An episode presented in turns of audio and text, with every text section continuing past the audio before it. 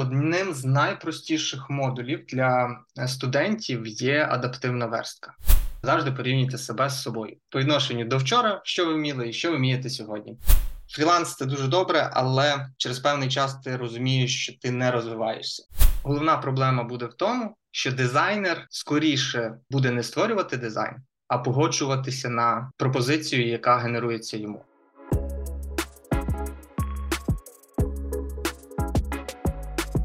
Креативна практика про креативні практики. Ведучий подкасту Євген Ігнатюк.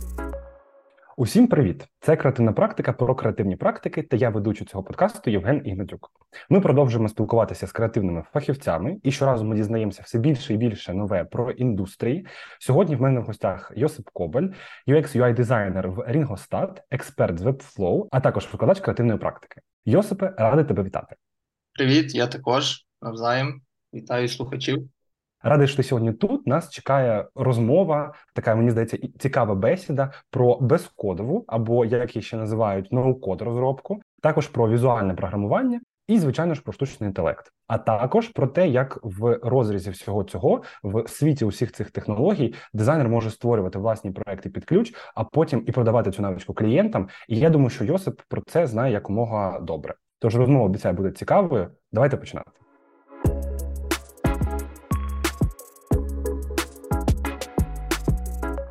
Йосипе, перед тим як ми в принципі заглибимося от в безкодову розробку, в ноу-код, цей весь девелопмент, візуальне програмування, я б хотів би, щоб і слухачі наші, і слухачки дізналися трошечки більше про тебе. Розкажи, будь ласка, про свій досвід. Я знаю, що і всі ваші слухачі слухачки теж знають, що ти вже UX, UI дизайнер в Ringostat. Розкажи трошки більше про це, як ти до цього дійшов і чим ти зараз наразі займаєшся.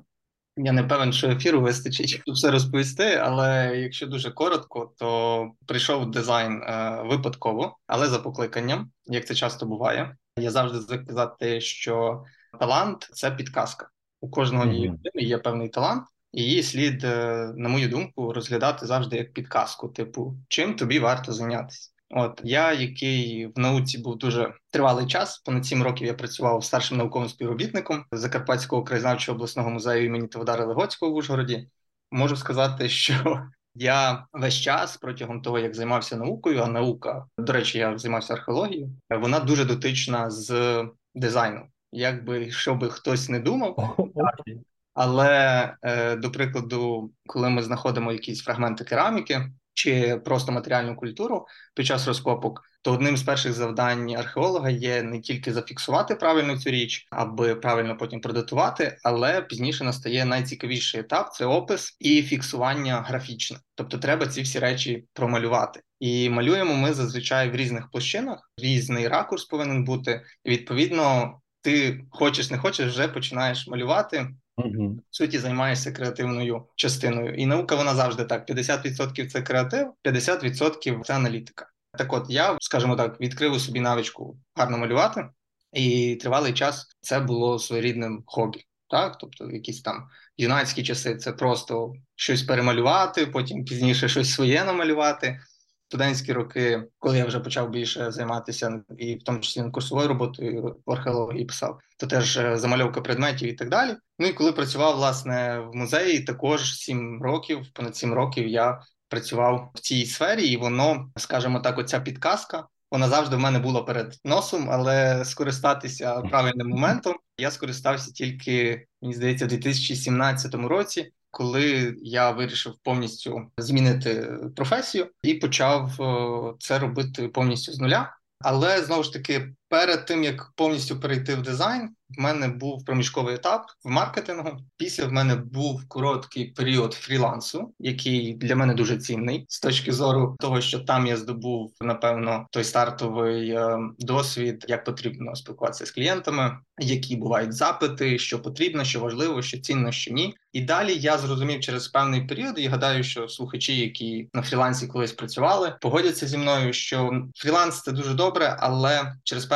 час ти розумієш, що ти не розвиваєшся. Ти застигаєш на певному місці, виконуєш е, однотипну роботу, а хотілося чогось нового. Хотілося трошки розвитку, тим більше я ще тоді був молодий, і хотілося якомога більше встигнути набратися нових якихось навичок, технічних скілів і так далі. Тому я вирішив знайти команду, в якій я можу отримати щось нове і почати зростати. І так я знайшов свою актуальну команду Рінгостат, де і зараз працюю, де дійсно я за останні роки сильно виріс, і, я радий, що я приєднався в принципі до команди. Ну і починаючи вже від Рінгостат, я займаюся у сфері UX UI дизайну, отак на скажімо, 100%, да. Але за останні з того, навіть за останні два роки, я більше вже працюю, і починаю працювати в розробці, але все ще пов'язаний з дизайном. От угу. тому дуже коротко. Я сподіваюся, що я зміг коротко. Супер, супер. Насправді я вже скільки знаю тебе, але для мене ці факти прям дуже цікаво дізнатися про це. І ну кожного свій шлях, і кожен з ким я спілкуюся, кожного з дизайнерів теж вони приходять з різних сфер. Це дуже класно, коли це прям ось так. От і дуже неочікувано. Тому мені здається, що треба дослуховуватися до усіх цих таких підказочок, і ти ніколи не знаєш, е, чи станеш ти дизайнером завтра. Клас. Ти от казав, що ти вже працюєш в розробці більше. Е, це ти маєш на увазі в розробці саме от на Webflow? Так, це Webflow. Чому? Тому що, скажімо так, це сталося близько двох, то трошки більше років тому, коли на ринку науко технологій особливо це було відчутно, почалась певна криза. Криза в стратегії. Під стратегією я маю на увазі, от як зробити щось під ключ від А до Я, використовуючи науко технологій і чого ти можеш в результаті добитися. Тобто більше навіть слід поглянути на це з точки зору результату. Бо результат завжди може тобі показати, що ти можеш зробити, які запити закрити, які ти не можеш закрити. Я згадував про те, що я працював на фрілансі, і на фрілансі так ставало, що зазвичай, та й в принципі. В певний період початок 2000-х там запити були зазвичай на лендинги, і тому власне різні там сайтбілдери вони закривали це питання. І часто цього було достатньо. Плюс, скажімо так, об'єктивна некомпетентність замовників в плані того, що вони не очікують там якусь технічну частину. Вони очікували переважно те, що ми зараз називаємо сайти візитки, так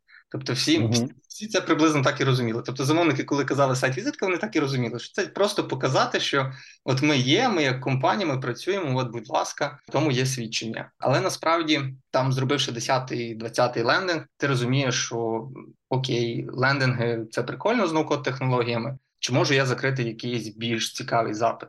Почали з'являтися різні там модулі у Вікса, до прикладу, з CMS-кою. Так можна було типу створювати якісь колекції даних. Це можна було продавати вже як інтернет-магазини, можна було вже щось цікавіше робити і так далі. Але зрештою, коли доходила справа до функціоналу, то зазвичай не тільки я, але я думаю, що загалом дизайнери, які не мали досвіду з написанням коду, вони розуміли, що далі цього ну піти практично неможливо завдяки ноу-коду. Якщо потрібен якийсь кастомний функціонал, якась інтеграція, то все це вже потрібно підключати кодера і вже вирішувати кастомно ці всі речі.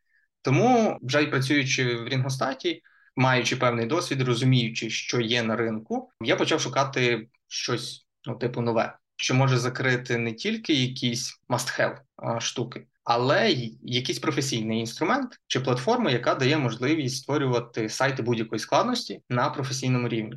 Ще в 2016 році я читав, десь там дивився якісь огляди на Webflow, але чесно кажучи, коли я його побачив, він мене не те, що не приваблював, він здавався мені надто складним на тому етапі, і я полишив навіть думку того, щоб розглядати його чи починати вивчати в ті часи. Ще не було так популярно і модно, типу, що ось курс конкретно під Webflow, чи там ось курс там під Wix і так далі. Цього всього не було. І відповідно, ти в тогочасному інформаційному просторі відчувався полишеним, одиноким, і тобі здавалося, що типу це певна там західна технологія, яка ну потребує прямо інвестицій для того, щоб ти почав отримувати якісь від цього бенефіти. Тому десь я про неї чув, і напевно, що два роки тому е, назрів цей тригерний момент, коли я для себе вирішив, що давайте ми ще раз спробуємо.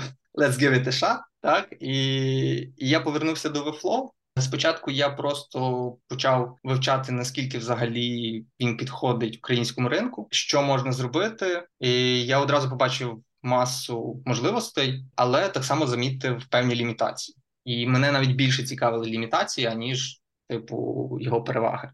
Загалом, коли я обирав Webflow, то я обирав в мене був певний принцип. Я дивився функціонал, тобто що може платформа. Окей, якщо мене задовільнює функціонал, то мене наступне, що цікавило, чи є якийсь тріал період, типу як часто в сайтбілдерах буває, так чи можу я протестувати mm-hmm. чи валідувати навіть якісь рішення, чи вистачить у мене часу, враховуючи, що мені потрібно вивчити, розібратися з платформою, чи вистачить мені часу протестувати щось, що я би хотів відтворити на Webflow. І наступний цей критерій, типу, чи є тріал, чи вистачить, чи це для тесту окей.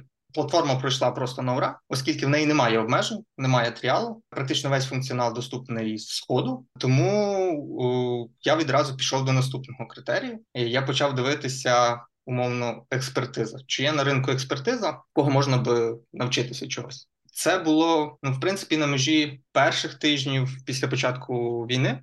Я розумів, що ну в принципі внутрішньої експертизи нема. Я знаю ряд агенцій в Україні, які працюють з Webflow вже роками, але я не бачив, скажімо, курсів, чи я не бачив можливості типу навчатися, і мені потрібно було просто врахувати, скільки часу це може забрати, так тому що я зрозумів для себе, що функціонал є, час на його тестування також є. Наступний момент, який мене цікавить, це експертиза, де я можу навчатися, і так далі. Відповідно, я одразу на тому етапі швидко прийняв рішення, що я буду тоді навчатися самостійно оскільки Webflow давав можливість себе на платформі, у них є свій університет, де, звісно, дуже важко вивчити від А до Я, але вона, хоча б дає певні основи. І якщо в людини є певний досвід, якщо вона, хоча б частково працювала з розробниками, якийсь час е, працювала з прототипуванням, то в принципі можна зорієнтуватися, що і як діяти. Але таких людей не так багато, тому це така загальна інформація. Так я просто свою логіку пояснюю, як я приймав рішення. Ну і після того як я подивився там деякі епізоди з Webflow University, я почав в принципі досліджувати і досліджував я все на практиці. Тобто я mm-hmm. не давав часу на там, довгі теоретичні блоки і так далі. Все практика почав практикувати, набивати свої шишки для того, щоб зрозуміти умовно, що легко, що важко, що потрібно підтягнути, і так далі. Ну і в принципі, коли я зрозумів і розібрався з основами, я почав розуміти вже потенціал платформи. Чим вона відрізняється від ноу-код платформ або ж від сайт-білдерів старого зразку, як я їх називаю, в тому числі принципі, отак я прийняв для себе рішення перейти на Webflow, тому що я знайшов ту платформу, яка дає повну свободу мені як дизайнеру, тобто є mm-hmm. повний доступ до фронтенду. Додатково всі необхідні професійні інструменти, які потрібні для налаштування SEO, що не менш важливо при створенні цифрового продукту, також є. Окрім цього, платформа також має можливість повного візуального доступу для людей, які не звикли працювати з кодом, створювати бази даних. Тобто, по суті, ми отримуємо як дизайнери доступ до бекенду. Тому таке комбо, як повна гнучкість у фронтенді, можливість створювати бекенд і суперфіча з е, можливістю інтегровувати кастомні сніпети коду, різні функції JS, які можуть розширити функціонал сайту, як Smart Search, до прикладу, на, на сайті. Оце, ну скажімо так, no-brainer, тобто абсолютно немає над чим думати. І Я прийняв для себе таке рішення. Ось чому я обрав Webflow. Клас, клас. Я думаю, що для наших слухачів і слухачок нам потрібно трошки-трошки вводити термінологію. Нас сьогодні чекає дуже багато різних різних термінів. Давай може пояснимо трошечки про що таке ноу-код розробка. От е, що це означає по своїй суті? А ну просто переклад я розумію, що це розробка без коду. А от що саме це має на увазі? Ну, якщо дуже просто, то це можливість е, працювати над створенням сайту у повному візуальному середовищі. Це не про написання жодного рядку коду, а це більше про, скажімо, будівництво, використовуючи певні будівельні блоки, але які ми бачимо візуально. Ось так. Угу, угу. Я прийшов звичайно не з археології е, до дизайну. Е, я раніше був впевнений, що стану програмістом, завершив університети по цьому напрямку декілька разів. І перед тим як взагалі прийти до цього, я намагався створювати, власне кажучи, такі сайти, розроблювати, займатися цими всіми таблицями стилів, мовою гіпертекстової розмітки документів і так далі. І перед тим як до цього дійти, я дійсно пробував ноу-код, тоді всякі способи. Вони, звісно, як ти розумієш, були не супергнучкими. Ти міг там візуально дійсно пересунути блоки один між одним. Блоки були обмежені шістьма типами даних по типу текст, картинка, текст картинці, галерея і можливо форма зв'язку. От я не зараз пам'ятаю, називався конструктор. Можливо, ти знаєш, можливо, ні. Можливо, тоді ти не думав про це ще. Бо це було мені здається, десь у році 2012-му. Був такий конструктор Jimdo. називався. І дійсно, це як ти описуєш, як ти уявляєш собі цю візуальну розробку no-code, ти ну дійсно нічого не пишеш. Там можна було вставити знаєш фрейм, якийсь айфрейм до будь-чого іншого, будь-якого іншого сайту, але на цьому строчки кода просто закінчувалися. І це класне. Мені здається, це класне рішення. Я тоді зробив мамі сайт для типу викладацької діяльності. Просто ці візитівки, бо це було дуже класно і дуже популярно. Але на цьому все закінчилося, тому що більше нічого ти там зробити не можеш. Ти не можеш там програмувати, ти не можеш там його гнучко налаштувати, його візуальне оформлення. Все одно, якщо ти хочеш щось окрім цього функціоналу, а функціонал там дуже обмежений, і в багатьох таких наукових рішеннях він ну мені здається обмежений, то тобі все одно доводиться приходити до JavaScript, HTML, CSS і так далі. Тому дуже цікаво дізнатися, чим все ж таки Webflow відрізняється від ноу-код засобів, ноу-код розробок, і як там влаштований процес. От дуже цікаво дізнатися, от е, взагалі, як створювати там дизайни, ті, котрі ти придумуєш або робиш у фігмі, е, як з цього от зробити якусь посадкову сторінку або сайт, котрий працює. Ну насамперед, давай я принаймні постараюсь пояснити три такі віхи в, в розвитку девелоперства, які mm-hmm. там використовувалися деякі стратегії до сих пір використовуються в створенні сайтів. Давайте так, дуже умовні назви, дисклеймер. Mm-hmm. Знову ж таки, прохання каміння не кидати цього для спрощеного пояснення. Давайте візьмемо умовну назву hard code, так це стратегія, коли ми використовуємо девелоперів, кодерів для того, щоб створити кастомні якісь речі. Далі у нас є ноу-код, умовно, який дає можливість появою таких сайтбілдерів, як там Wix, той ж самий, створювати прості сайти швидко, без знання коду, де подекуди вони можуть бути абсолютно функціональні і так далі. І потім в нас є стратегія less code, так звана, mm-hmm. тобто трошки менше коду, яка базується на тому ж самому ноу-коді, але дає можливість дизайнерам чи розробникам, бо й ті і інші працюють у Webflow, поступово розширювати функціонал свого сайту, використовуючи не тільки iFrame, тобто частинку mm-hmm.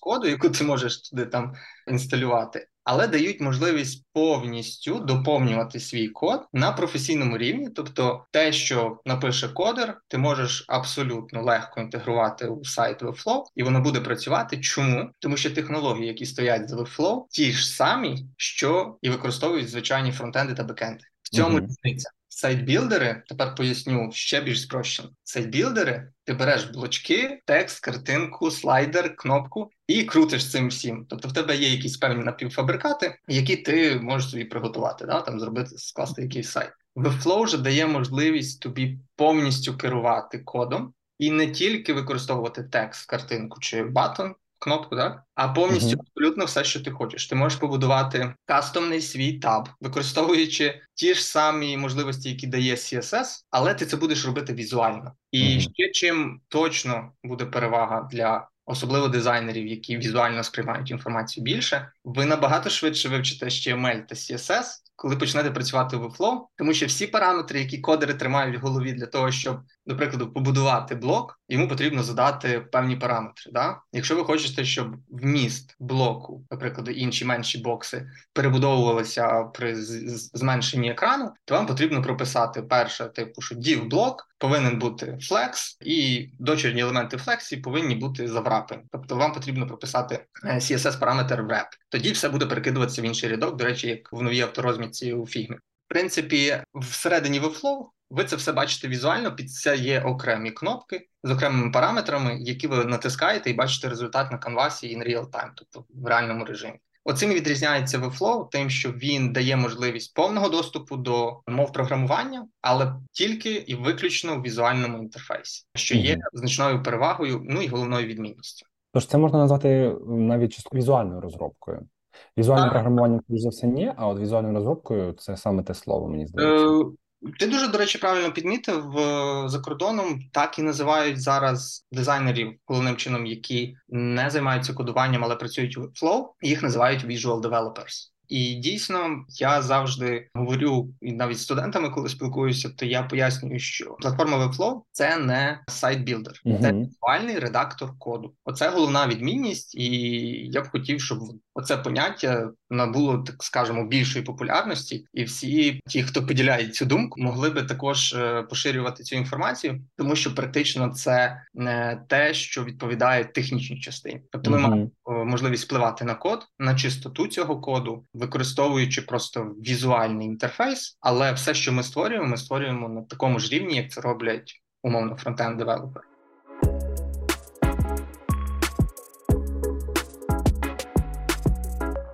No-code, hard-code, less-code, там ще й low-code, не знаю, чи це одне і те саме, чи це різне. Webflow не можна назвати no-code розробкою, тому що все ж таки ти маєш доступ, і інколи ти можеш щось написати, а можеш, я так розумію, не писати, можеш цим не користуватися. Це саме less-code розробка, так?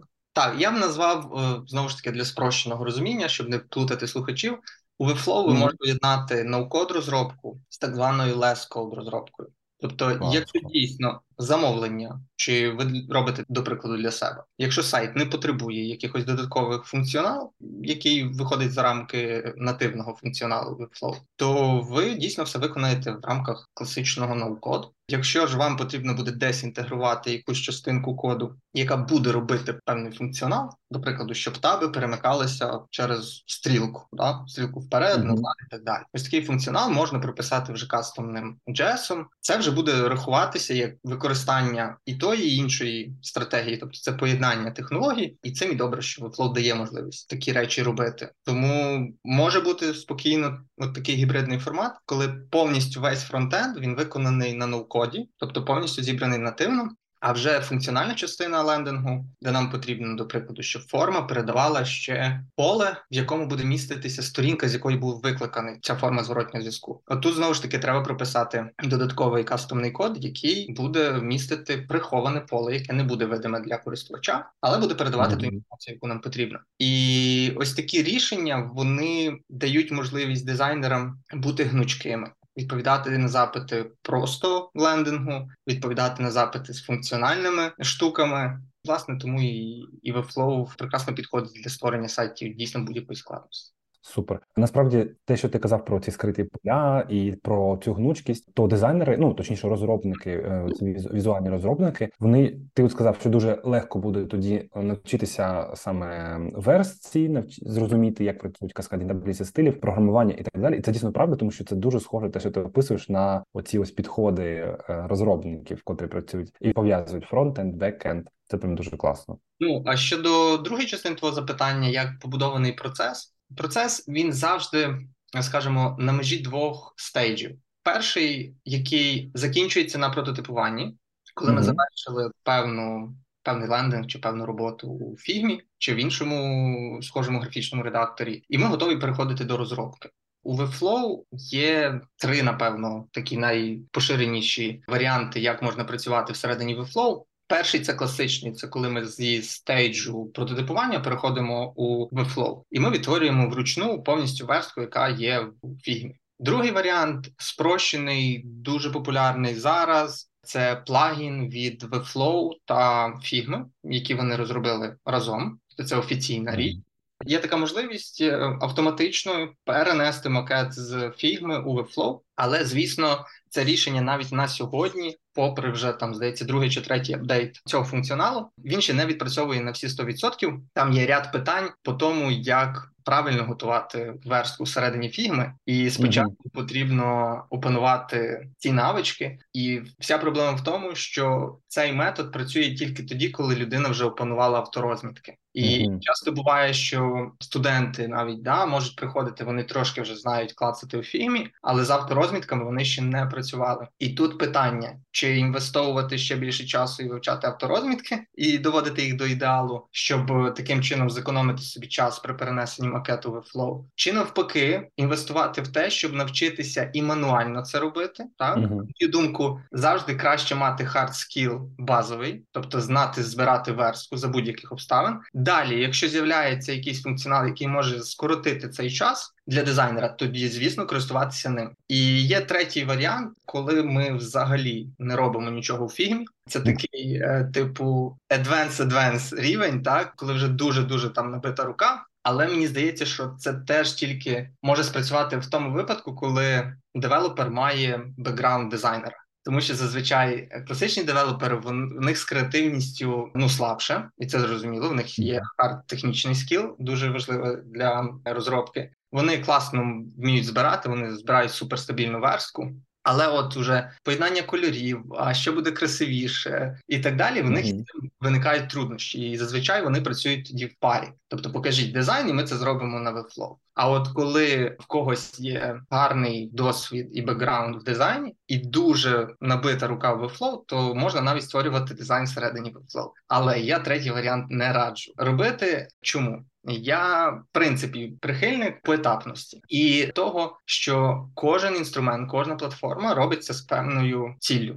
Фігма вона створена для того, щоб прототипування підготувати. Саме на цьому етапі ми можемо швидко провалідувати певне візуальне рішення, чи воно підходить чи ні, відмовитися, і на це є певний функціонал всередині фільму. Тобто drag and drop, швидко все можна рухати. Ти можеш замінити швидку картинку і протестувати, чи окей, чи не окей з візуалом. Так а всередині Webflow цього ж нема, тому що Webflow просто не з цією ціллю створювався. Тому я раджу все ж таки фігму і подібні графічні редактори використовувати для тої цілі, для якої вони покликані, і Webflow відповідно для тої цілі, для якої вони покликані.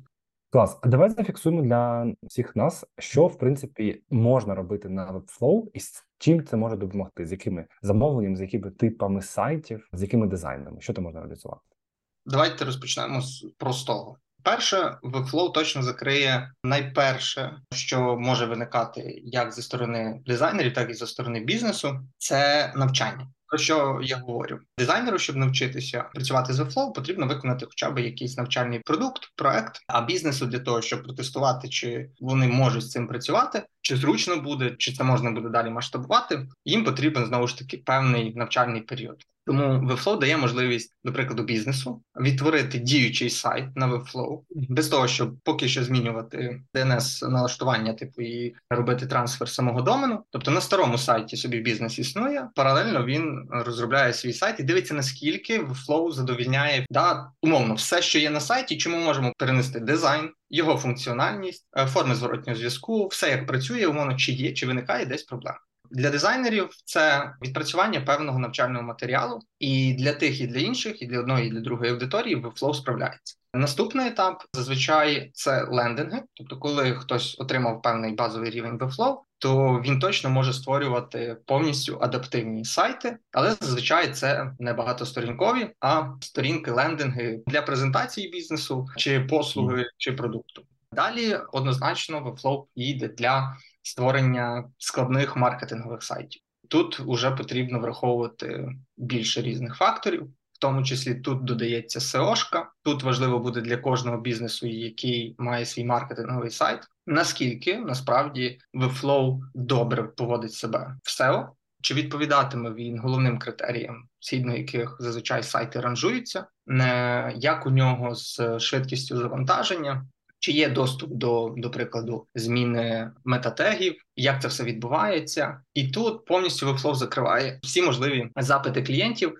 які можуть тут бути. Це і функціональність, це і SEO-шка, це і гнучкий фронтенд, щоб певним чином відпозиціонуватися від конкурентів, так тобто створити якісний вебсайт, тому що умовно в певних нішах до сих пір е, дуже популярно залишається хостити свій сайт на на WordPress, де mm-hmm. не використовують шаблони, і це супер класно, тому що бізнес може легко все менеджити, тому що там плюс-мінус адекватна адмінка. Але що стосується того, чи можуть вони проводити самостійно ребренд, чи можуть вони трошки освіжити фронтенд, тобто дизайн сайту, чи можуть вони швидко інтегрувати щось, створити нову базу даних з новою категорією товарів, чи їм потрібно кожного разу шукати підряд, щоб виконати ці завдання? Так, от у Webflow це все дається абсолютно в руки бізнесу. Достатньо мати в команді людину. Яка умовно вміє працювати в візуальній адмінці, де де все написано, і потрібно просто заповнювати.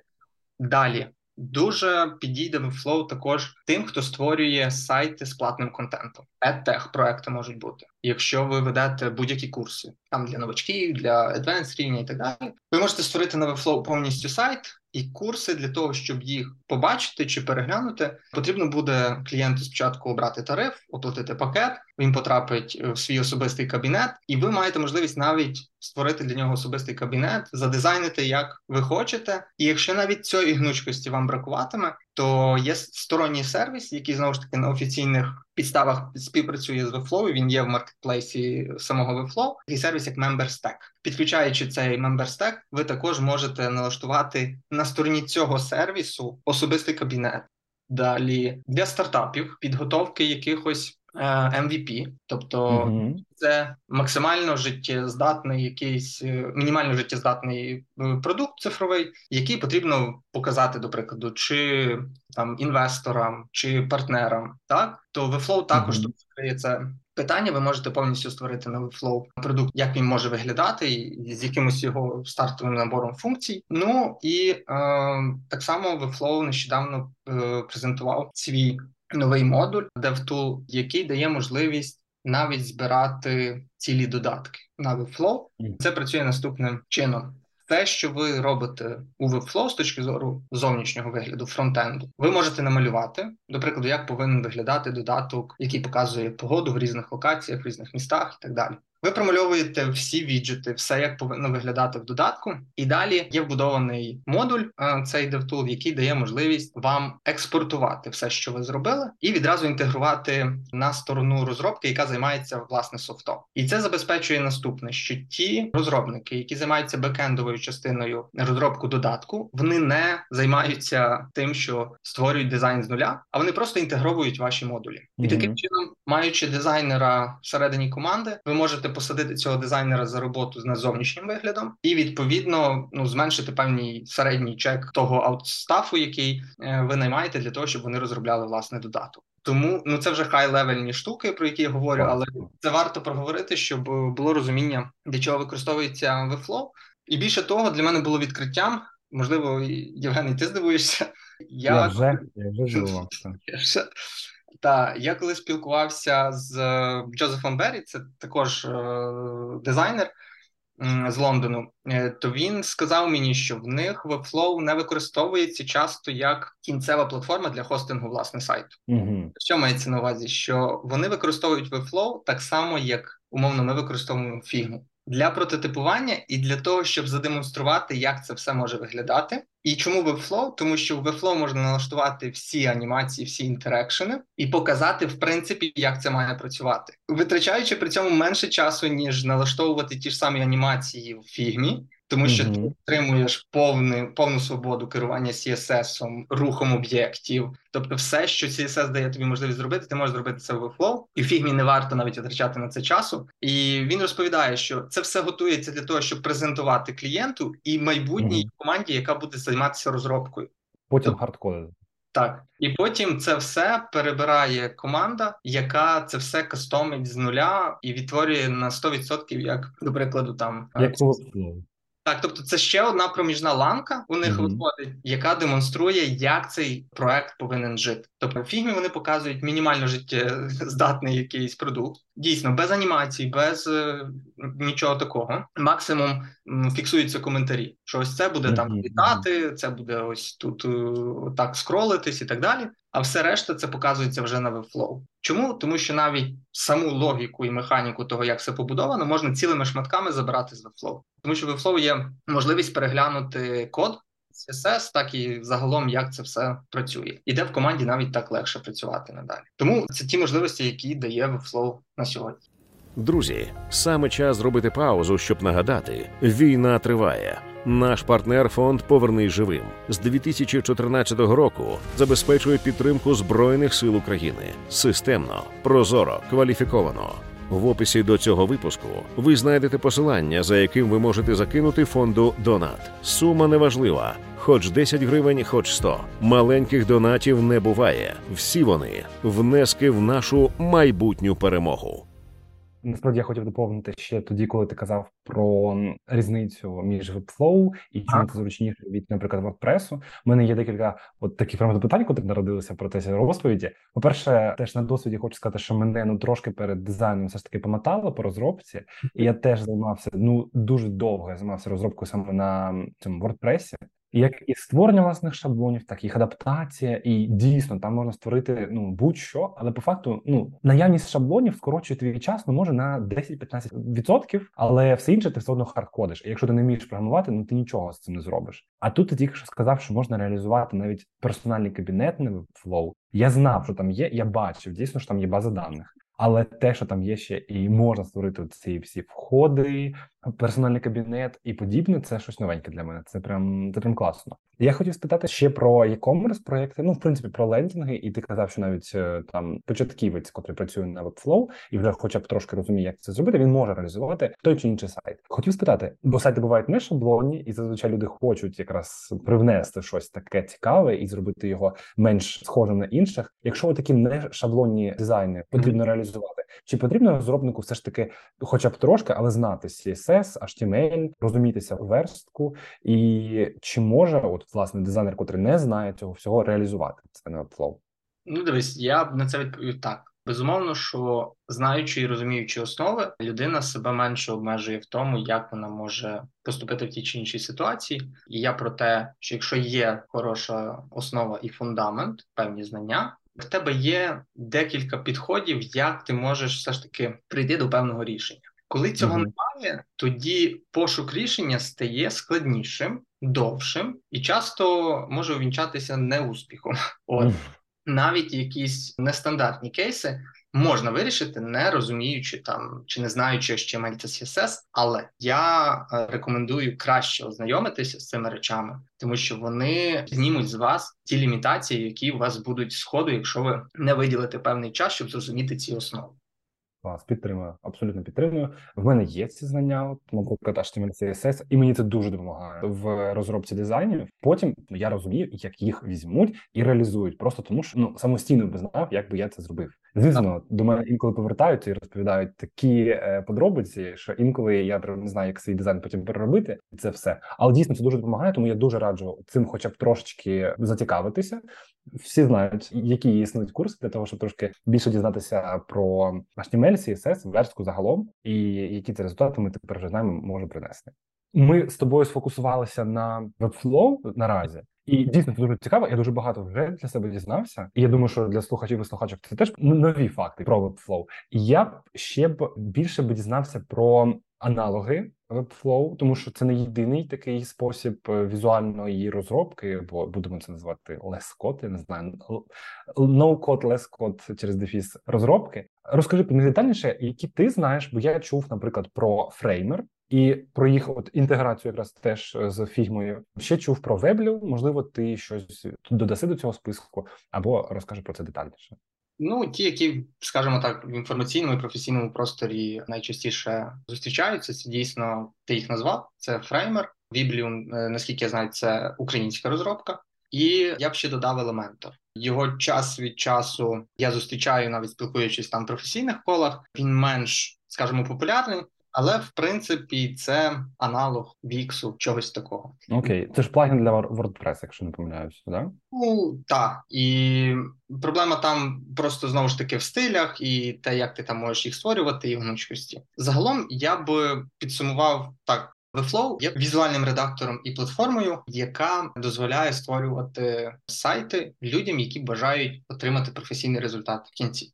Натомість праймер, Вібліум, Elementor це інтуїтивні дизайн-інструменти, uh-huh. які дають можливість створити прості, часом креативні сайти, лендинги для людей, які працюють із цими інструментами. І відразу хочу тут прибрати негативні конотації, якщо в слухачів в когось виникли такі. Чому? Тому що завжди варто розглядати платформи, інструменти, сервіси, якими користуємось, з точки зору аудиторії. Хто користується цими сервісами і для чого? Аудиторії та цілі бувають різні, тому прошу не хейтити ті, хто працюють з Weblium, ті, хто працюють з фреймером, ті, хто працюють там навіть з тим ж самим Віксом і так далі. Якщо є певна ціль, яким відповідають ці інструменти, давайте візьмемо приклад. Є маленький бізнес. Чому я сказав маленький, а не малий. Він саме маленький сімейний бізнес, який умовно не має тих стартових інвестицій, або вони не виправдані для того, щоб будувати професійний сайт на Webflow, uh-huh. який, до речі, є на ринку досить з хорошою ціною. Я б сказав так, сформулював. І сімейне подружжя може подивитися на цю проблему як на проблему, яку потрібно вирішити, так uh-huh. е, які є альтернативи, і чи є взагалі, і альтернативи можуть бути до прикладу, з тим же самим фреймером можна швидко, легко зібрати лендинг чи там багатосторінковий сайт, де запрезентувати цей бізнес, де показати, чи це продукт, чи це послуга, розповісти трошки про нас і створити якусь контактну форму чи сторінку з контактами і так далі. І в такій ситуації тепер чи взагалі доцільно да там якийсь хейт чи якась негативна конотація, якщо люди оберуть цей формат, тим більше він їх буде задовільняти, виконувати їхні функції, і вони з цього почнуть. І хто його знає, можливо, через рік чи через два, так бізнес доросте до того часу, коли вони вже зможуть собі сказати, що так, тепер це виправдано. Давайте переходити на якусь там іншу платформу. Або uh інший варіант, самі платформи, на яких вони обрали це зробити, прогресують з часом, додаючи новий функціонал. І перетворюються з платформ, які могли вирішити тільки певні дизайн функції, до платформ, які можуть уже забезпечити якісь маркетингові, до прикладу, речі, SEO-шні речі. Тому я би тут попросив так до цього підходити. Я чисто з професійної точки зору, порівнюючи два типи технологій, я для себе обираю Webflow, тому що він uh-huh. триває значно більше кейсів станом на тепер, ніж якщо розвернути ситуацію навпаки. Навіть з усілякими цими AI, які генерять типу сайт за одну секунду, чи за дві хвилини, чи за три хвилини. До речі, про AI. Ти от обмовився вже про VIX, і я нещодавно, е, коли готувався до подкасту, теж е, я не міг не включити це до списку питань, котрі я б хотів би дуже з тобою обговорити, тому що я бачив рекламу оцього VIX Artificial Design Intelligence, Коротше, оцей е, штучний інтелект від VIX, котрий допомагає створити дійсно за запитом якусь посадкову сторінку. Якщо, до речі, хтось не бачив, можете подивитися дуже крутецький ролик. Якщо це дійсно так працює, то ну це, звісно, супер, але мені щось думається, що це не зовсім так. Проте виглядає це, наче ти спочатку просто пишеш, що ти хочеш отримати, там лендинг або багатосторінковий там сайт, пишеш, що саме там на цій сторінці має бути. Створи мені оцей блок контакти, а потім можна написати: Ні, мені не сподобалось, створи інший, або сказати: у нас буде замість трьох, наприклад, наших членів команди чотири. Зроби класний дизайн на чотирьох, узгодь фотографії між собою, виріжи, потім зроби більш динамічну композицію і так далі. І це все просто ти пишеш текстами, і по факту не треба бути ні дизайнером, ні розробником для того, щоб це зробити. Але я думаю, що це не єдиний засіб такий штучного інтелекту для розробки таких сайтів за запитом. Але основне питання в тому, чи дійсно це може так працювати, і чи дійсно це так працює. Ну наскільки на демо відео я також переглядав його, і не тільки Вікс, до речі, подібну штуку показав. Так само Фреймер показав, так uh-huh. само Люм, якщо хтось знає такий бренд, і зокрема самий Webflow також незабаром. Я думаю, що до кінця року представить свій Webflow AI. Тому дійсно таких відео стало дедалі більше, і трошки рівень панічних настроїв серед дизайнерів, особливо entry level, junior level, також зріс. Мені навіть писали на пошту щодо цього. От е, яка різниця там тепер е, навчатися дизайну, умовно, якщо там через місяць-другий фреймер презентує вже там свій AI, незадовго після цього там з'являється від Віксу така новина і так далі. Я намагався пояснювати таким захопленим людям, які дуже переймаються цим, що як на мою думку, це все працює, може працювати, і чи дійсно варто панікувати зараз про те, що вже немає сенсу дизайнити, немає сенсу займатися інтерфейсним дизайном і так далі. Щодо твого конкретного запитання, чи це дійсно може так працювати? Я думаю, якщо вони показували таке відео, то в принципі якийсь схожий функціонал на продакшені ми і побачимо. Знаєш, далі від OpenAI теж показував демку, як генерує дуже класні зображення по чітко по запиту в класному стилі. А потім ти бачиш те, що він генерує тобі, тому не знаю, не знаю.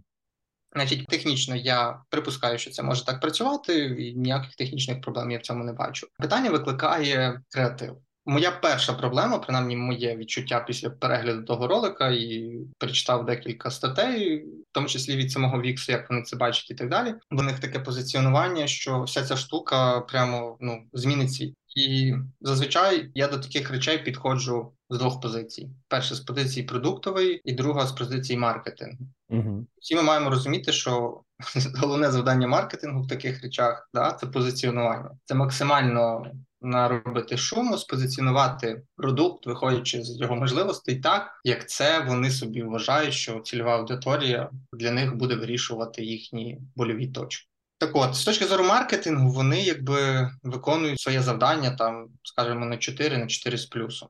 Продуктової побачимо, але в креатив я не сильно вірю, тому що навіть Мгм. повернуся до своєї попередньої тези, навіть на відео, те, що я переглядав, доволі насторожуючий момент, що варіація того, що ти можеш змінити в ході постійних оцих промптів, які ти да, задаєш у цій системі, Угу. Угу. а, типу, давай ми тут закруглимо краї. Все це мені здається буде через певний там 3-4 кліки шаблонне.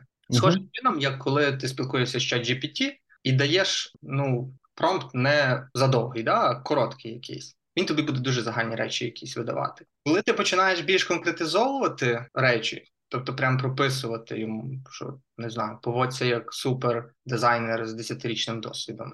Зроби структуру лендингу, пропиши UX тексти і опирайся на наступні дані. І далі даєш, знаєш, цілий список, типу про що компанія, позиціонування, яка візія, місія, і щоб він опирався надалі на ці дані для того, щоб тобі сформулювати те, що ти на початку в нього запросив. Тоді він буде тобі видавати максимально кастомні речі, і це буде звучати плюс-мінус цікаво. Як це буде працювати з AI у візуальному плані? Мені здається, що дизайнеру набагато швидше зробити це самому, аніж е, типу гратися у ці вгадалки, висувати промпти, які в той же самий час, який би він витратив, натиснути один параметр CSS, заокруглити кути на стільки-то пікселів, і все.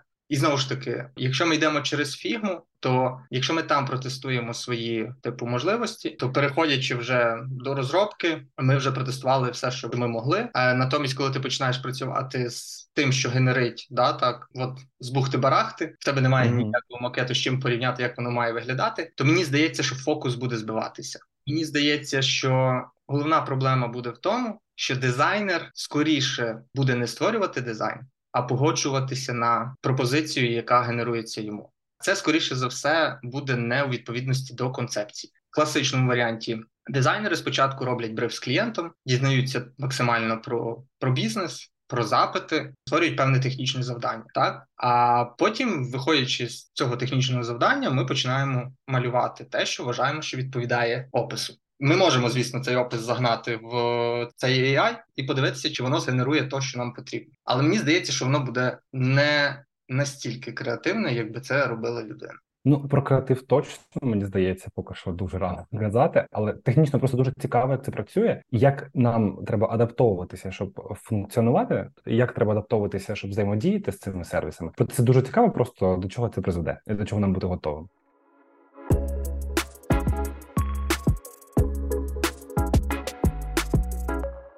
Для мене було відкриттям, що у Webflow з фігмою є власний плагін, який допомагає переносити таким самим, ну мені здається, подібним чином переносити сайт з фігми до Webflow. І взагалі мені здається, що фігма вона була завжди, мені здається, не прямим конкурентом, не прямим аналогом Webflow, і мені здається, що фігму дуже часто аналізують для того, щоб виокремити якісь цікаві е, механіки, для того, щоб щось для себе е, теж забрати і імплементувати у себе. Мені здається, що Figma наразі просто в кроці від того, щоб стати прямим конкурентом для Webflow. Я можу, звісно, помилятися, але не знаю, чи хочуть вони це, чи є у них це в стратегії, просто всім таким подібним е, штукам для візуального програмування, для візуальної розробки. Бо там з'явилися, як ми знаємо, нові авторозмітки з цим от е, контентом, котрий е, ти теж про котрий ти казав. Там з'явилися налаштування мінімальної максимальної ширини висоти будь-яких елементів в авторозмітках. Сам факт авторозмітки теж мені здається є тим, що наближає е, і зменшує цю різницю між дизайном і версткою. А до речі, що у них ще з'явилися оці можливість е, зробити. Дизайн резиновим, тобто налаштовуючи правильно розміри, налаштовуючи їх зміни. А у них, до речі, є ще і е, ці змінні всі variables, котрі ти в потрібному е, напряму програмуєш певним чином, і автоматично реалізовуються точки перебудови, автоматично реалізовуються гнучки макет, і по факту візуально це вже працює так, як ну по факту може працювати будь-який сайт. Тому ніколи не знаєш, коли у них там є така кнопка пабліш, і все. І ти вже маєш після створення на фігмі, ти маєш сайт, який можна тестити і потім використовувати. Чи думаєш ти, що це реально? Не все реально. Життя показує, що все реально, навіть якщо ми дуже не віримо. Давай так по логіці. В іншому форматі я це розвернув, і мені здалося, що навпаки Figma максимально зближує своїм функціоналом етап прототипування до етапу розробки.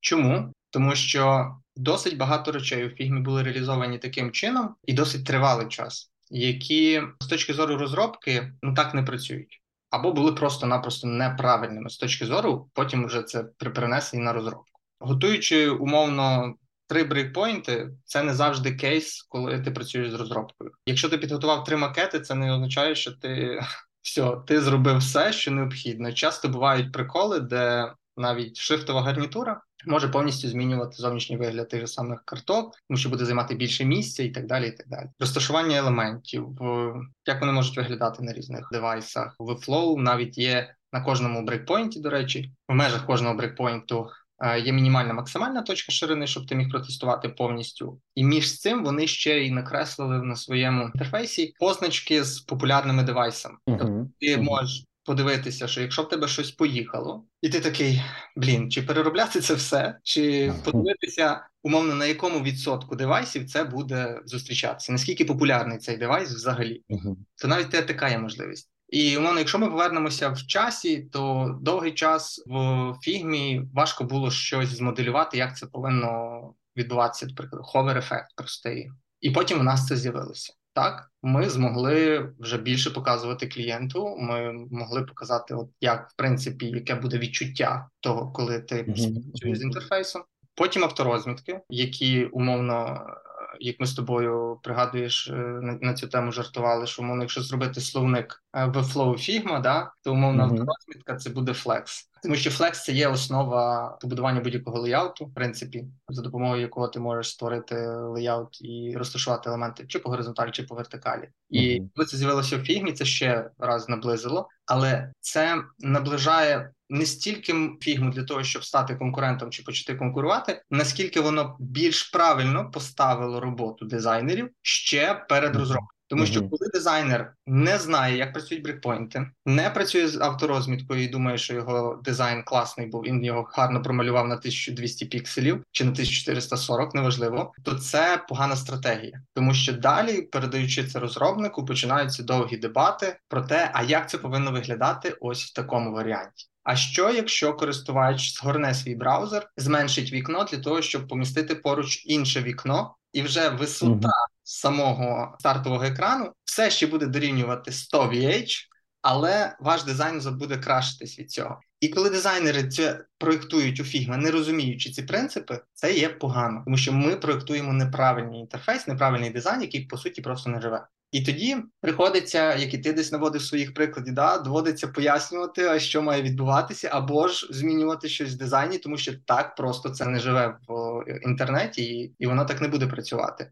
Я не знаю, чи в цьому є ось така комерційна складова, типу, чи є це частиною якоїсь стратегії, що в майбутньому вони там, типу, запустять якусь таку платформу. Але мені здається, що все ж таки фігма не про це, і mm-hmm. далеко. Це е, дуже схоже, як от з фреймером. Якщо на секунду повернутися до теми з фреймером, дуже важко порівнювати ці речі, тому що одні з інших випливають. Ось, до прикладу, вважати, що фреймер наздожене Webflow по функціоналу і так далі, це одне, що вважати, що Webflow наздожене кастомний код, тому що одні технології випливають з інших. Кастомний mm-hmm. код, умовно, це найвище, що можна уявити в плані розробки, так. Це мови програмування, які були створені для того, щоб всі mm-hmm. ці речі програмувати, задавати поведінку, логіку і так далі. Вище цього стоїть вже тільки людина, яка це все придумовує. Після цього наступний етап, да, еволюційно, якщо дивимося, наступний етап це Webflow, який дає можливість людям, навіть не технічним, керувати цими мовами програмування у візуальному інтерфейсі, але повністю використовуючи головні принципи цих мов програмування. Uh-huh. А фреймер це вже якби похідна від Webflow. Вони використовують ті ж самі умовно лоу-код технології. Вони дають можливість там автогенерити щось. Не варто впадати в ці маркетингові меседжі, типу, все, дизайнерів не стане. Нагадаю, uh-huh. колись з'являлися бібліотеки з цим з готовими іконками. Їх не потрібно було малювати. Да? Хтось може пам'ятає про такі часи, і все. І тоді можна було сказати, що всі, хто малюють ці іконки, чи всі ілюстратори, все вам хана більше цього ринку не існує. Ні, навпаки, дизайнери просто що почали економити час. Їм не потрібно промальовувати ці іконки. Вони беруть готові іконки. З AI та сама ситуація. Дуже цікаво. А наостанок я в принципі хотів би поспілкуватися. Ти дуже класно згадав про нашу ідею про цей словник е, Figma Webflow. Мені здається, ми точно до неї повернемося. Мені здається, що всі наші студенти будуть мати доступ до цього словника, звісно ж. Але хто не знає, я хотів також розповісти, що ми з Йосипом були е, лекторами курсу живого. Е, власне, там ми і створювали, допомагали студентам створювати власні посткові сторінки під ключ, і ми там розбирали як частину Figma, так і дизайн, так і власне Webflow. І Йосип, ми з тобою, звісно, спілкувалися приводу того, як там е, які результати вийшли, і у когось краще, у когось ліпше. Але загалом е, розкажи, чи вдається в принципі, от на досвіді студентів. Ну і ти ведеш не одну групу, ти ведеш ще й власні міні-групи. Цікаво дізнатися, от загалом, е, чи вдається реалізовувати усі свої дизайни, всі свої задуми на Webflow? Чи справді виходять вони без такої кількості коду, як люди від цього очікують? Чи наскільки наскільки легко увійти в цю розробку? От, наприклад, дизайнерам без досвіду?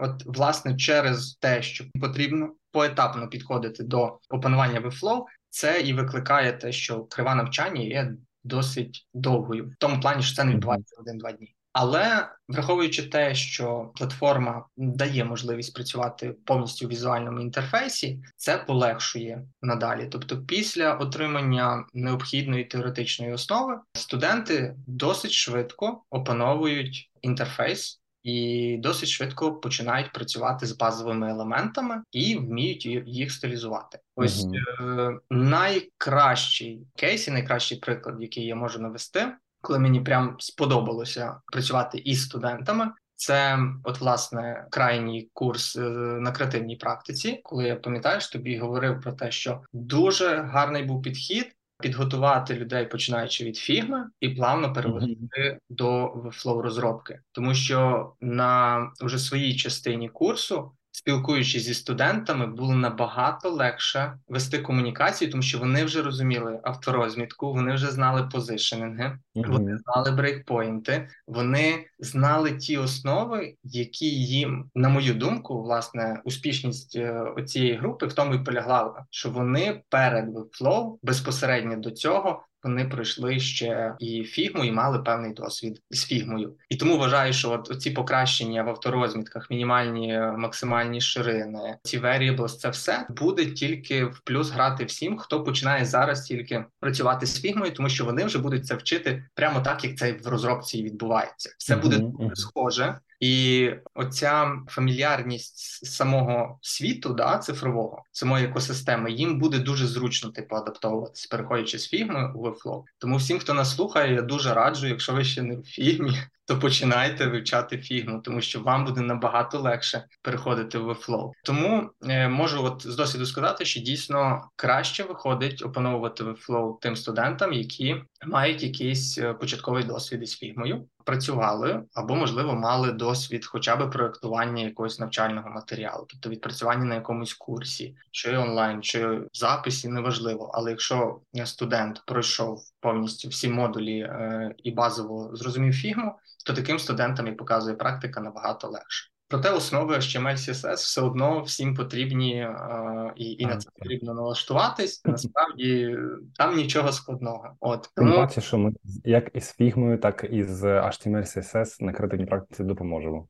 Так, це це додатковий плюс, е, безумовно. Але були і випадки, коли в мене студенти повністю з іншої професії, з іншого світу, не маючи ніякого досвіду до того, зуміли за якийсь там один місяць спроектувати mm-hmm. простий інтерфейс. Так, там не було нічого, типу, не літало, не, не крутилося і так далі. Але повністю стабільна верстка була підготовлена, і повністю був підготовлений адаптив. Взагалі для мене було відкриття, коли я почав викладати. Одним з найпростіших модулів для студентів є адаптивна верстка. Угу, Чомусь очевидно, що отримавши оцю основу HTML і CSS на початку, яка дається завжди для е, студентів, дуже легко сприймається, як надалі все повинно відбуватися. Труднощі більше виникають mm-hmm. в Flow CMS. Оце вже там, де база даних, тому що там просто історично так склалося, що українські дизайнери менше працювали з бекендом, і, і, і треба якийсь певний час, щоб призвичаїтися до цього. Але е, і там доволі все в Flow влаштовано інтуїтивно. Да, я хотів якраз е, задати таке запитання.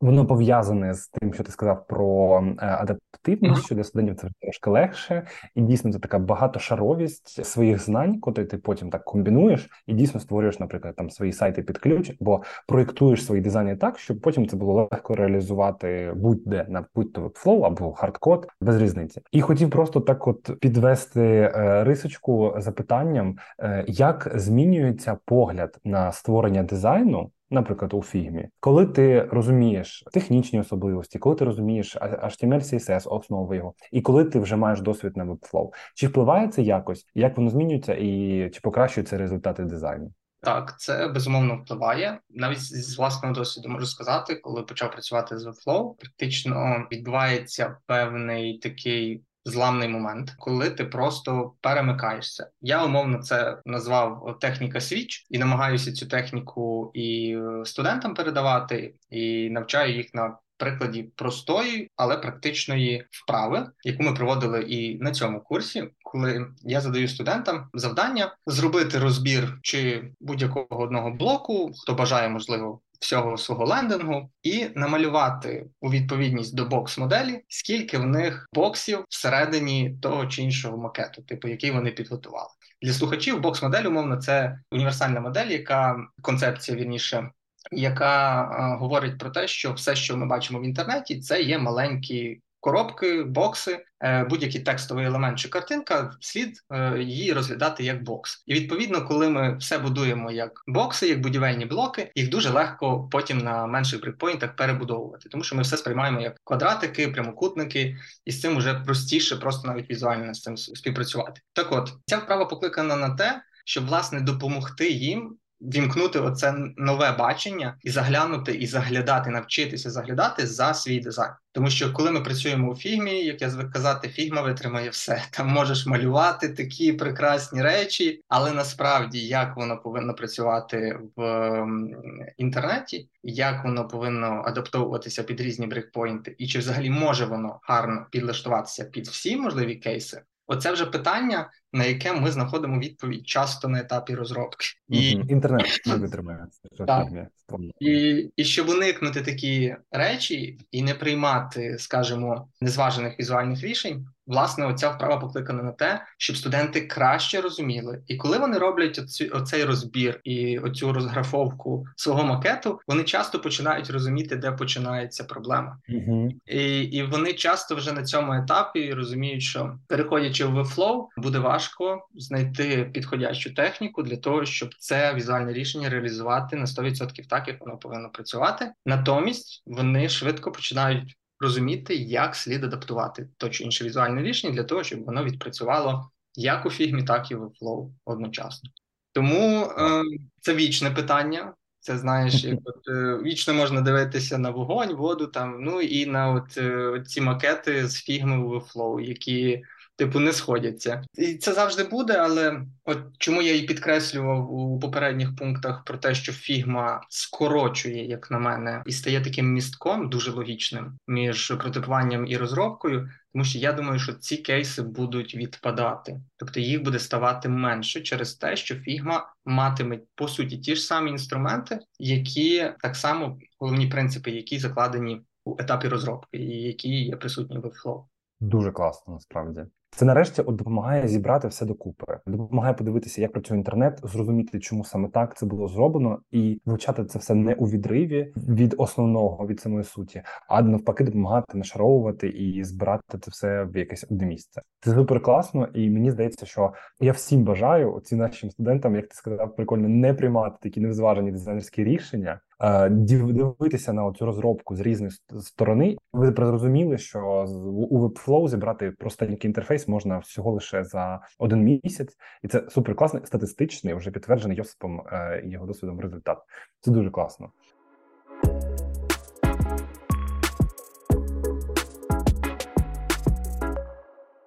Це була дуже насичена розмова, і вона була така базована. Це дуже класно, що було дуже багато фактів, дуже багато інформації. Я е, дійсно я намагався. Я вже і теж із, наче із досвідом розробки, але старої, знаєш, тієї самої хардкоди, того тих самих технологій того часу. Але я намагався бути в up-to-date і читати все, що там відбувається, і дивитися і про всякі штучні інтелекти, котрі зараз використовуються в розробці. І дійсно, я ж е, також був одним із ем, людей, котрі займалися розробкою розробкою публікацію курсу про Webflow на нашій платформі, але все одно я не зміг з усіх тих сторін дивитися на цей інструмент. Так що дуже класно, що ти е, це все так розказав. І я насправді теж дуже радий, що наші слухачі, котрі дослухали цього місця, це все почули. Е, ми поговорили і про візуальне програмування, і про візуальну розробку, і чим low-code, і less-code, і no-code відрізняються один від одного. Ми поговорили не тільки про Flow, а ще і про аналоги, такі як Wix, такі як Elementor, Weblium, і ще щось було. Ми забули. Фреймер. Точно про фреймер ми поговорили. Е, Дуже класно вся ця інформація. Тож е, я вже знаю, як моє бачення зміниться трошки, і як я з іншої сторони буду на це дивитися, і куди я буду це застосовувати. Також в свою чергу я дуже радий Йосип, тим, що саме ти е, ділишся своїми знаннями, і що ти навчаєш саме ти як комбінація такого і досвіду, і самостійного навчання і розуміння про те, як треба навчити людей, і поєднання також з такими твоїми персональними навичками. Ти допомагаєш людям поновувати цю технологію, допомагаєш людям вивчати вебфлоу. і взагалі є таким представником вебфлоу в Україні. Е, я бачив, як ви прикольно спілкуєтеся з в Твіттері з вебфлоу. Це прям дуже мило виглядає. Е, тож дуже класно, що ти сьогодні прийшов до нас в гості. Нам розказав про про те, як можна власні дизайни реалізовувати і перетворювати їх такі проекти під ключ. Я сподіваюся, що це трошки допомогло і так е, надало впевненості е, людям про те, що це дійсно реально, це дійсно можна, і це дійсно можна робити як і для себе, так і потім довести до якогось рівня і продавати як свою комерційну послугу. Це дуже класно. Дуже дякую тобі за сьогоднішню розмову. Дякую тобі за запрошення. Дякую всім слухачам, хто буде нас слухати. Дійсно, не бійтеся, починайте, дійте. Головне практикуватись і практикуватись. От і все. І ніколи не порівнюйте себе там з якимось е- дизайнерами, які там 10 плюс років досвіду мають, а завжди порівнюйте себе з собою. По відношенню до вчора, що ви вміли і що ви вмієте сьогодні. Просто потрібно почати, і цей шлях буде виправданий в кінці. Побачите. Абсолютно підтримую. Ніколи не порівнюйте свій початок е, з чим, чимось серединою. Е, ніколи не знаєте, де ви будете завтра. Тому це е, дійсно те, що повинно вас мотивувати, і це те, на що ви можете спиратися рухатися вперед. Я всім ще раз дуже дякую. Я всіх закликаю також залишити відгук і підписуватися на наш подкаст на всіх тих платформах, де ви його слухаєте. Також ви можете підписатися на соціальні мережі креативної практики, де ми постійно повіщаємо про вихід нових випусків. І звісно ж, підписуватися на соцмережі Йосипа, бо у Йосипа є дуже класний сайт, де він розповідає про свою ж діяльність, свої успіхи, успіхи своїх студентів, а також веде авторський блог. Я впевнений, що він створений на Webflow. Він, окрім того, що виглядає дуже класно, він ще й працює дуже класно. А також у Йосипа є інстаграм, твіттер, і звісно ж, Йосип є на Cases Media, де він публікує всі свої надбання і статті. Тож обов'язково підписуйтесь на Йосипа ще і там, щоб не пропустити публікацію нових статей е, і інших цікавих матеріалів. Е, Йосип, до речі, коли наступна публікація, наступний матеріал, коли наступна стаття? Не знаю, ніяк не зберусь е, виділити на це час. Насправді все дуже назбиралося вже. Є про що написати. Єдине, що можу сказати, я нещодавно на сайті відкрив новий розділ з кастомними сніпетами коду, який покликаний полегшити справу українських девелоперів, які шукають певні рішення для якихось функціональних речей. Так, от цю бібліотеку я буду наповнювати. Е, вона наразі містить такі якісь базові речі, е, які виходять всі вони безумовно виходять за рамки нативного функціоналу Webflow, але які є часто запитуваними серед користувачів, особливо новачків, як змінити крапки у слайдері нативному Webflow, Так, так, так, що так. там немає такої функції. І Я публікую кастомні сніпети коду для того, щоб і пояснюю, як це покроково інтегрувати, для того, щоб зекономити час іншим. Е, Тому що свого часу я цьому навчався дуже довго, шукав дуже багато різних ресурсів і так далі. Тому вирішив зібрати це все українською покрокову інструкцію, додати, щоб це полегшило. Завдання багатьом дизайнерам чи розробникам. Е, Тому це те, що з новинок у мене є наразі. Так, інтерв'ю, поки планується наступний спікер. Попередній був Джозеф. Мгм. нагадаю. От поки що з новинок все. Ну, туторіали Класно. час від часу слідкуйте за Cases Media, скоріше за все, там з'являється або в мене на блозі. Клас, дуже дякую тобі, в принципі, за всі ці ініціативи. Я бачив цю твою рубрику. Тож дійсно студенти, хто вивчають Webflow, зможуть знайти ще більше допомоги і цій твоїй рубриці. Так, і звісно, не забувайте також донатити повернись живим і всіляко допомагати Збройним силам України, бо змозі створювати цей подкаст, спілкуватися сьогодні про no-code, less-code розробку. Ми завдячуємо саме їм. Почуємось в наступному випуску. Дуже вам дякую. Це бувайте. Якщо вам сподобався випуск, не забудьте поставити вподобайку і написати відгук. Щотижня ми спілкуємось з представниками креативних індустрій про кар'єру, навчання, дизайн, творчість та суміжні теми. Підписуйтесь на нас, щоб не пропускати нові випуски. Наш подкаст можна слухати на платформах Apple Подкасти, Spotify, Megogo та NV Подкасти. Також шукайте нас в Тіктоці та Телеграмі. У нас там ще багато цікавого. А ще можете друзям про нас розповісти. Вам не складно, а нам приємно.